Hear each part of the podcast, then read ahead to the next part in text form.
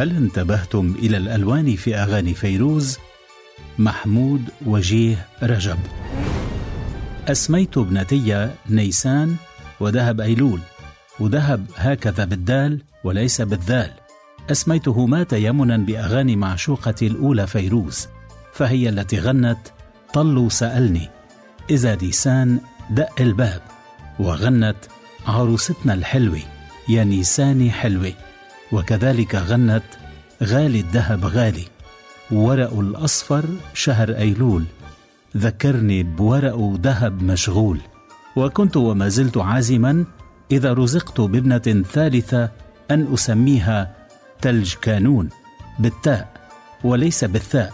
تيمنا بأغنية فيروز أيضا تلج تلج عم بتشتت دنيا تلج. ومن البديهي أن البنتين قد حفظتا الأغاني التي ورد فيها اسمهما وحفظتا أيضا بعضا من الأغاني الأخرى حتى تشكل في لا وعيهما أن فيروز هي صديقة الأطفال وأغانيها هي مملكتهم المليئة بالألوان. جلست ابنتي التي أكملت الرابعة على حجري ومن دون سابق إنذار سألتني بابا شو لون بيت فيروز؟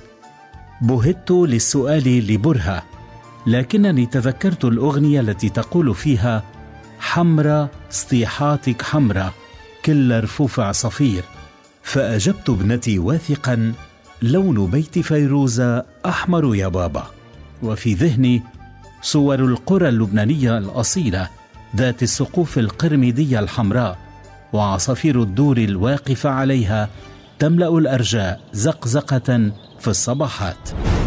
ثم عاجلتني بسؤال لا أظن أنها تعرف معناه. بابا شو لون ضيعه فيروز؟ فخطرت في بالي أغنية لبنان يا أخضر حلو عتلال يا حكاية القلب وحنين البال.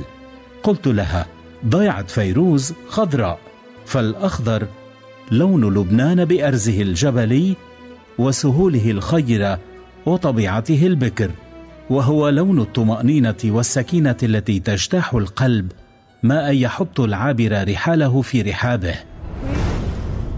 أما سؤالها التالي فكان شو لون عقد فيروز؟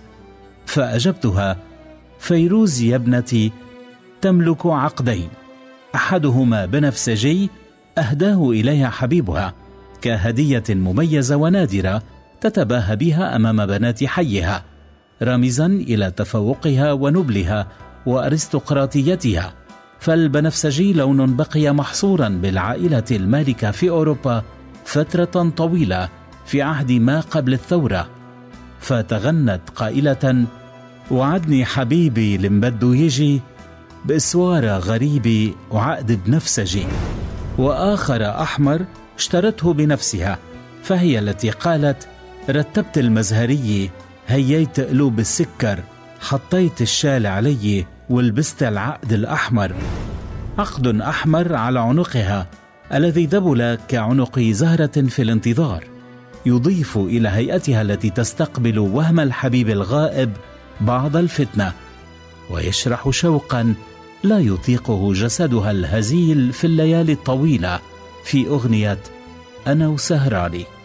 أما سؤالها التالي فكان عن لون منديلها الذي تضعه على رأسها مثل جدتها فتذكرت الأغنية ولو عنا آل كتر إلو خليه يتذكر المنديل الأصفر ببعتله مكاتيبي فهو هنا منديل أصفر شاحب ومتعب من عبارات العتب والشوق لا تخلو خيوطه من الغيرة لمجرد احتمال وجود امرأة أخرى تصعب على المرسل إليه تذكر صاحبة الهدية.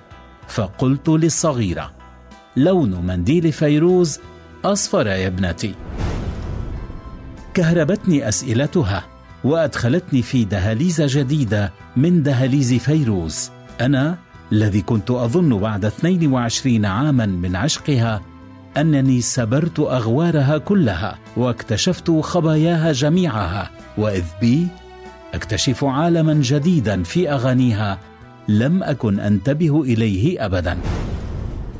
إذا بحثت بقليل من التمحيص في أرشيف أغاني فيروز فإنك ستكتشف أن لا شيء يخطر في بالك تقريبا لن تجد له لونا.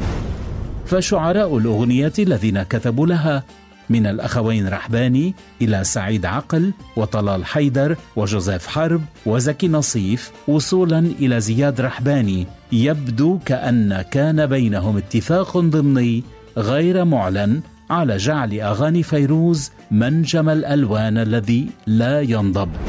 مدركين أن للون بلاغة لا تجيدها أي صفات أخرى ففي أغانيها ستعرف أن للقرميد لونا وأن للسماء ألوانا متعددة يمكن استعارتها وأنه يمكن للفل أن يصبح أسود إذا غاب الحبيب.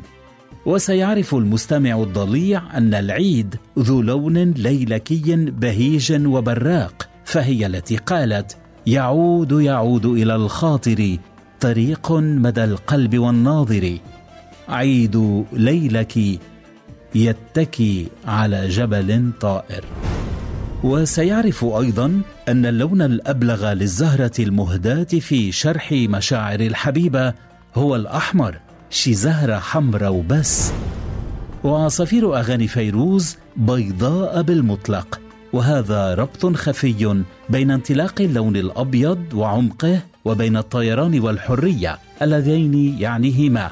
وبين صفاء نية العصفورة التي تتساءل عن الأحوال بفضول غير ذي خبث لترد أنا لحبيبي وحبيبي إلي. يا عصفورة بيضة لا بقى تسألي.